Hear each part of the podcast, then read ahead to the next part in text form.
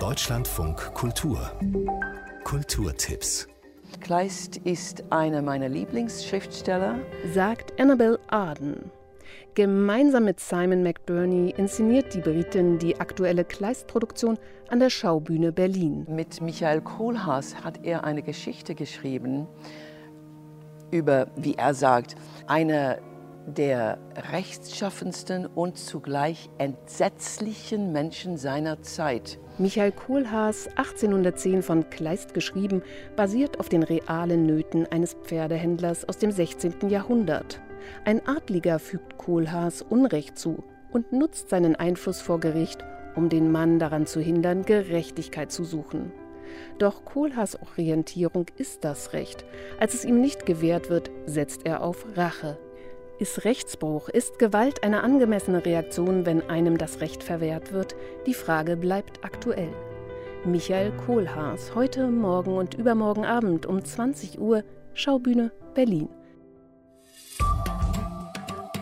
Der Vater, ein Kriegstraumatisierter, der nichts wegschmeißen kann. Die Mutter, geboren in der Türkei, hängt ihren Erinnerungen nach und erliegt fast stumm dem Schicksal einer lieblosen Ehe. Die Tochter ist die einzige, die sich der Außenwelt stellt.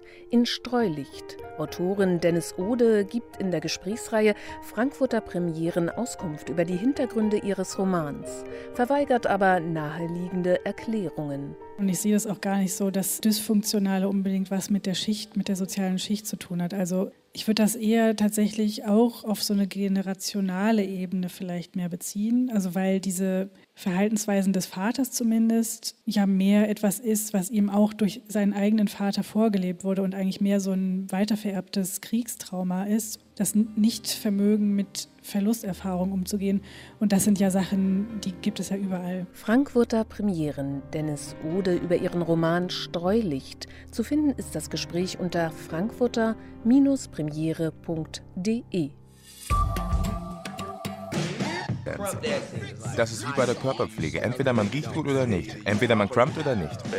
Der Tanzstil Crumping mit den unterschiedlichsten Ausformungen verbreitete sich rasant in den 2000ern in den USA eine Alternative zum Hip-Hop mit Bezug zu afrikanischen Stammestänzen. David LaChapelle zeigt die Entwicklung und den Reiz dieser Kultur in seinem Dokumentarfilm Rise. Die Leute außerhalb von Los Angeles müssen das erst lernen, aber die Leute hier haben den Flow, den Vibe, die Verbindung dazu. Alle machen es, alle sehen es. Wir machen alles.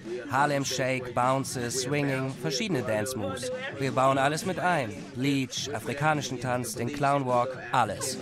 Rise, die Musikdokumentation, ist zu finden in der Arte Mediathek. Now to my face, they say nothing. Stand up in the box, keep a firm, steady shots. The beanies the beanies hot.